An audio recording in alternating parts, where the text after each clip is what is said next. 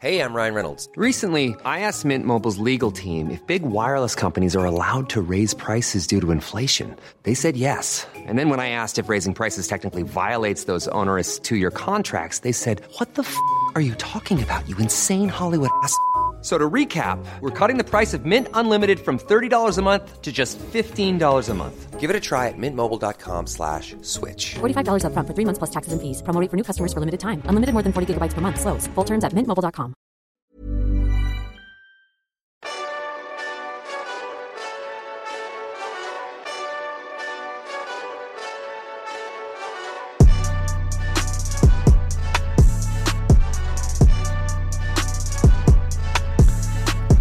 Bonjour à toutes et tous et bienvenue dans le Collimateur, le podcast de l'Institut de recherche stratégique de l'école militaire, l'IRSEM, consacré aux questions de défense et aux conflits armés.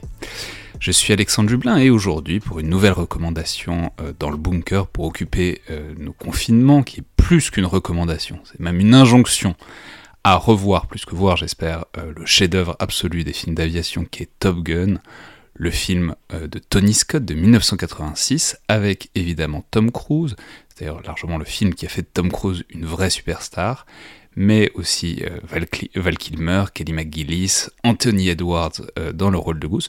Donc pour traiter de Top Gun, j'ai le plaisir d'avoir au téléphone le capitaine Tony Morin de l'armée de l'air, qui était déjà venu dans le podcast pour l'épisode où on essayait de penser la guerre avec Star Wars. Donc bonjour Tony. Bonjour Alexandre. Alors décidément, vous vous exprimez que sur des classiques et euh, des chefs-d'œuvre absolus.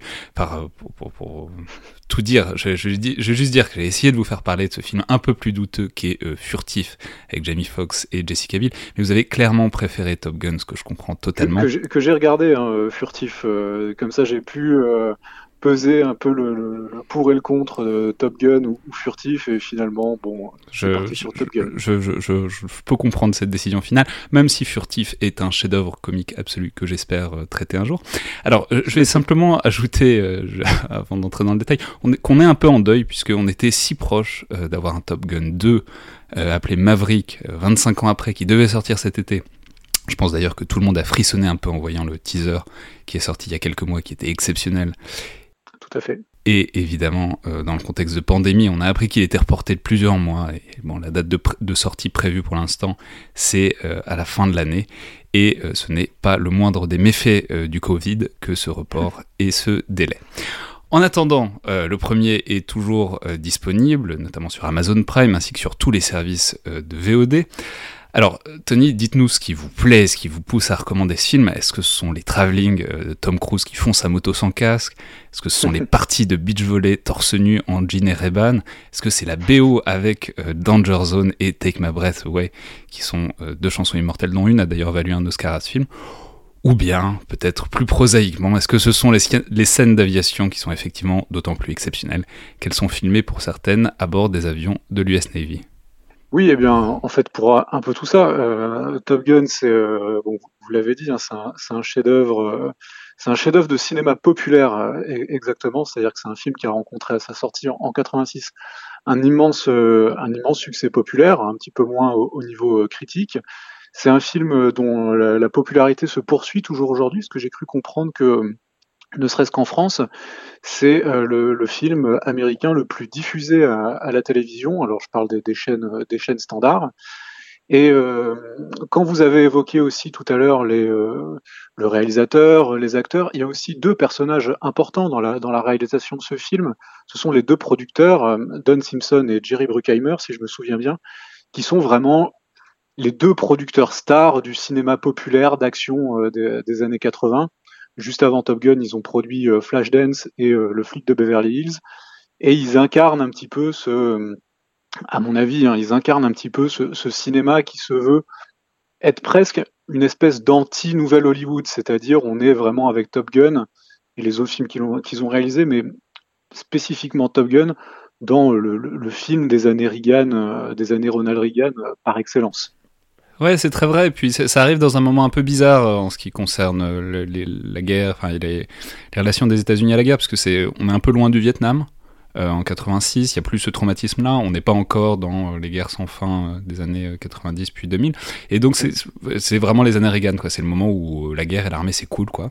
Et de fait, c'est un film qui est aussi une vidéo de recrutement pour pour la marine, enfin pour l'aéronavale américaine, disons. Et je crois que ça a d'ailleurs très très bien marché. Ça a très très bien fonctionné. Alors, euh, je ne sais pas exactement euh, comment on peut calculer l'impact qu'a eu un, je crois qu'en fait, dans, dans, les post, enfin, dans les candidatures pour entrer dans la, pour entrer dans, dans l'aéronaval, il y a eu un pic énorme pendant 6-7 ans après ce film-là, parce que bah, pour une raison très simple, c'est, enfin, je veux dire, tout le monde, tous ceux qui l'ont vu, je pense, tout le monde a eu envie d'être pilote de F-14 pendant un certain temps après, après l'avoir vu. Oui, les, les, les, répercussions, enfin, les, les, demandes de recrutement n'ont pas été que vers euh, l'aéronaval, hein, ça a aussi concerné euh, US Air Force et il me semble bien que le, le, le film, enfin le, les, les, producteurs, donc quand ils ont fait ce film, ils ont été beaucoup aidés par par l'US Navy. Il y a eu beaucoup de scènes tournées euh, à bord des, des porte-avions. Euh, ils ont utilisé les avions en conditions en conditions réelles. Et ça, c'est hyper rare. On n'avait jamais vu avant. Enfin, ça vaut la peine rien que de regarder la, la séquence d'ouverture avec un bah, décollage du porte-avions. Elle, elle, est formidable. Ça, ça dure. Mais c'est vraiment, ils ont collé une caméra sous un F-14. C'était un truc qu'on n'avait jamais vu. On voit un catapultage de porte-avions euh, avec la caméra sous l'avion. C'était fou, quoi. Ah bah oui, alors c'est pas la première fois que euh, qu'une équipe de cinéma d'Hollywood se déplace sur un porte-avions. Euh, quelques années avant, il y avait eu euh, le film un peu science-fiction Nimitz Retour vers l'enfer qui aussi a été tourné à bord d'un porte-avions où il y a aussi de belles scènes de, de, combat aérien avec avec le F-14. Mais oui, cette cette séquence d'ouverture là qui dure 3-4 minutes avec la fameuse musique Danger Zone, c'est un vrai clip de recrutement quoi et c'est vraiment c'est euh, un, un, moment de cinéma où on, où on, iconise la machine qui est le, le F-14 et, partant de là, c'est une, séquence où on iconise toute la machine de guerre américaine finalement à travers, à travers, à travers ce, ces avions que sont les, les, les F-14. Ouais, et puis ce qui est, ce qui est fort aussi, c'est que, enfin, c'est un film qui a vraiment créé une mythologie instantanée. Euh, enfin, je veux dire, c'est presque devenu des stéréotypes de, culture populaire tellement les personnages sont forts et sont devenus presque instantanément légendaires. Que ce soit Maverick, donc Tom Cruise, mais Iceman, euh, donc Val Kilmer, Goose. Enfin, c'est vraiment, ça a donné une image extrêmement romantique euh, du, pilote de, chasse. Et évidemment, oui, tout, tout Alors, l'image romantique du, du, pilote de chasse, on la retrouve dans, dans plein de films d'aviation. Euh, si, si, vous regardez les, les, films qui portent plutôt sur les as de la Première Guerre mondiale durant l'entre-deux-guerres, vous avez aussi cette image du, du, du pilote de chasse, euh, du pilote de chasse romantique, euh, séducteur, courageux, etc. Mais c'est vrai que là, avec Top Gun, on revient vraiment parce que l'époque, l'époque, l'époque s'y prête aussi hein, de, d'avoir ces, figures militaires réiconisées, revalorisées. On citait tout à l'heure la, la scène, euh, la scène du beach volley, c'est vraiment, elle est, elle est intéressante cette scène parce qu'elle est intéressante parce qu'elle symbolise à la fois assez bien la, représentation de la masculinité de la virilité dans les années 80, mais elle est aussi intéressante parce qu'aujourd'hui, quand on re-regarde cette scène, on a, on a un regard dessus qui est, qui est complètement différent de ce qui pouvait être dans les années 80. Ouais, s'il y avait une scène pour résumer les années 80, je pense que ce serait probablement cette scène de, de beach volley. Parce qu'elle est C'est ça aussi qui fait la force de ce film-là, c'est que c'est à la fois euh, des trucs très impressionnants, et en même temps, c'est vraiment tout ce qu'il y a d'un peu foireux dans les films des années 80, c'est-à-dire toute, toute cette comédie, euh, pas intentionnelle. C'est à mourir de rire la scène du beach volley parce qu'ils sont torse nu en jean, ils ont gardé ah leur montre. caricature totale. On comprend pas pourquoi ils gardent leur montre ni leur jean euh, alors qu'ils jouent au beach volley. On, on comprend rien, rien n'a de cohérence. Ils sont transpirants. Enfin, c'est une scène d'un homme. Ils, ils, transpirent de manière générale. Les hommes transpirent beaucoup dans, dans ce film de manière générale. Ouais, et, et c'est, ben alors, on peut dire un secret de tournage, c'est, Tony Scott était très conscient de l'homoérotisme de ça, et pourquoi ils sont transpirants? Parce qu'ils ils étaient huilés en permanence, justement, pour renforcer cette, ce, ce côté-là, mais qui est vraiment très typique de ce qu'on pouvait faire dans le cinéma dans les années 80, quoi. Oui, tout à fait, et on, on, on évoquait aussi le, le, la puissance du, du, du, scénario, des personnages. En fait, le, le scénario, les, les personnages de, de Top Gun sont, c'est un scénario extrêmement simple, voire simpliste le, le, personnage de, Tom Cruise, Maverick, en fait, c'est un, un, un, trope scénaristique qu'on voit, voit assez souvent, c'est-à-dire le, le personnage euh, jeune, fougueux, qui a des problèmes avec la hiérarchie, qui est très bon, mais bon, qui, a des problèmes avec ses, qui a des problèmes avec ses supérieurs, mais comme il est très bon, ça va, on lui, on lui pardonne, on lui pardonne un petit peu. C'est un personnage. Avec, ses gimmicks qui sont très marrants, c'est Tom Cruise qui, en anglais, c'est Buzz the Tower, c'est-à-dire qu'il passe juste à côté de la tour de contrôle. on suppose qu'un pilote qui fait ça resterait pas 20, 20 minutes de plus dans, dans l'armée, mais bon, ça, ça marche parce que c'est Maverick, quoi.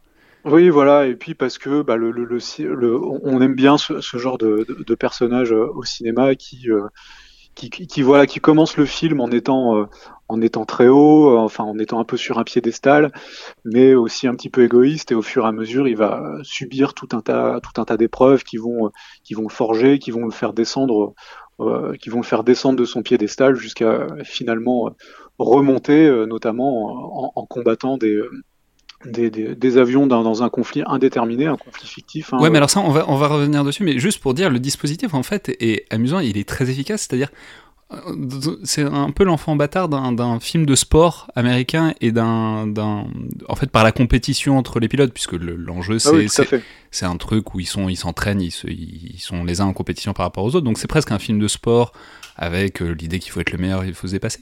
Et en même temps, il y a l'enjeu et le danger d'un film de guerre parce que bah, on est quand même sur des avions de chasse. Et il y a d'ailleurs un point euh, tragique dans le film qui fait aussi sa force. Oui, bien sûr, on est, euh, on reste. le, film nous rappelle plusieurs fois que malgré tout on est dans un milieu militaire. Comme vous l'avez dit, c'est un film, donc on pourrait le, mettre dans la grande catégorie des, films de guerre, mais au regard des, personnages, de leur caractérisation, de leur relation, de l'histoire, ça pourrait être, comme vous avez dit, un film dans l'univers du sport. Ça pourrait aussi être un univers, euh, ça pourrait aussi être un film, un teenage movie. Ça pourrait tout, aussi bien être un film qui se déroule dans un lycée ou dans une université. D'ailleurs, ça se déroule dans une école. Top Gun est une école. Et je pense que c'est pas c'est pas c'est pas anodin puisqu'on est face à un film qui, à mon avis vise un public assez jeune, adolescent, post-adolescent, et c'est aussi pour ça qu'on a euh, qu'on a un peu ce mélange des genres entre euh, film de guerre, mais qui est aussi beaucoup un film de, de sport et un film de euh, et un teenage movie. C'est vrai, d'autant plus un teenage movie qu'il y a ce trope du, du teenage movie qui est euh, l'étudiant qui séduit euh, le prof, la professeure, et avec cette, cette, scène incroyable que. que, que... Maverick, c'est un, un adolescent au final, enfin c'est un, un ado ou, ou un post-ado, mais ce truc du mélange de qui devient adulte par euh, l'accident que tout le monde connaît, où il perd son gosse, donc son coéquipier. J'espère avoir spoilé pour personne, enfin, j'espère que tout le monde l'a vu. Mais c'est, et c'est comme ça, paradoxalement, que euh, Maverick devient adulte. C'est, c'est vraiment un, récit aussi du passage, effectivement, à l'âge adulte. Il n'y avait pas pensé, vous avez raison. Oui, oui, qui est le, le... C'est, à travers cette épreuve qui, pour le coup, est, est là plus spécifique euh, au monde militaire, même si on, pourrait le, retrouver dans, on pourrait tout à fait euh, avoir le même genre de scène dans un film sur les, sports extrêmes. Et d'ailleurs, il me semble que Tom Cruise a, a, fait euh, un pendant de Top Gun dans l'univers du NASCAR et toujours réalisé par, euh, par Tony Scott un peu plus tard mais qui a eu moins de succès. Mais oui, c'est euh, l'épreuve de la mort, évidemment. C'est à travers cette, cette, cette, cette épreuve de, de, de, la mort de, son, de, son, de son camarade qu'il va, qu'il va grandir. C'est la première étape, mais l'étape qui le fait vraiment euh, surmonter euh, cette épreuve, c'est le combat. C'est le combat à la fin du film lorsque euh, il doit aller aider ses camarades qui sont aux prises avec des MiG-28, hein, qui est un, avion fictif, qui sont aux prises avec des, des MiG-28 dans quelque part dans l'océan Indien, je ne sais plus exactement. Ouais, le, le, le film c'était Days of Thunder, Jour de tonnerre, ouais, où Tom Cruise. Et l'autre film que je voulais évoquer avant, qui, qui, qui était un peu sur cet aspect mélange des genres, teenage movie, film de guerre, c'est euh, Aigle de fer, qui est sorti un tout petit peu avant Top Gun, mais qui a pas eu, a pas eu autant de succès mais qui est vraiment sur le même genre de, qui est vraiment un peu sur le même genre de, de, de mélange teenage movie, film de guerre et d'avion pour le coup. Ouais, enfin, on peut dire que la dimension, disons, euh, diplomatique, euh, enfin, dire, le, le, côté réaliste est dans, est dans les avions bien plus que dans, les, dans le scénario, puisque effectivement, à la fin, c'est espèce de truc de il y a une semi-guerre dans l'océan Indien, on, personne n'a compris où c'était. Et surtout personne ne comprend très bien pourquoi c'est les pilotes de chasse qui sortent de l'école, qui sont directement envoyés pour euh, faire la guerre aux avions russes. On peut supposer que peut-être l'armée américaine a d'autres pilotes un peu plus expérimentés. Ouais, on, ne sait pas du tout, euh, on sait pas du tout quelle est le, le toute l'histoire autour de ce conflit. On sait pas vraiment, on sait à peu près où ça se passe, mais, mais pas vraiment. On sait pas que, de, de, de, quel pays, de quel pays il s'agit. Donc, euh, mais c'est assez représentatif du film que tous les regards et tout est focalisé sur les, cascades, quoi, sur les scènes d'action qui polarisent complètement l'attention. Enfin, je veux dire, moi, c'est si j'y fais attention que je me rends compte que c'est n'importe quoi. Mais en fait, on, s'en fiche complètement. Tout ce qu'on veut, c'est voir, c'est voir des dogfights et voir des, bah F-14 faire des tonneaux. On, on, est là pour voir, on est là pour voir des dogfights, on est là pour voir Tom Cruise, et pas spécialement pour faire de la géopolitique, c'est sûr. Très bien, bah alors vous aurez compris euh, qu'on recommande infiniment de voir, revoir toujours plus euh, ce merveilleux film qui est Top Gun, en attendant euh, d'avoir la suite, on espère, à la fin de l'année. merci beaucoup Tony Morin. Bah, merci à vous. Je vais enfin dire simplement que pour les anglophones qui auraient envie d'aller plus loin, il y a un épisode du magnifique podcast en anglais qui s'appelle The Rewatchables, littéralement les re-regardables, euh, sur Top Gun qui va bien plus en profondeur. C'est littéralement 1h40 euh, extrêmement drôle aussi sur le sujet. Vous pouvez le trouver très facilement en tapant Top Gun et Rewatchables ou Top Gun et Bill Simmons. J'en profite d'ailleurs pour vous recommander tous les épisodes de ce podcast qui est plus qu'excellent et qui m'a beaucoup inspiré au moment où j'ai eu l'idée de ce format dans le bunker, même si nous on fait évidemment bien plus court. Merci beaucoup donc, revoyez tous Top Gun et puis à demain tout le monde.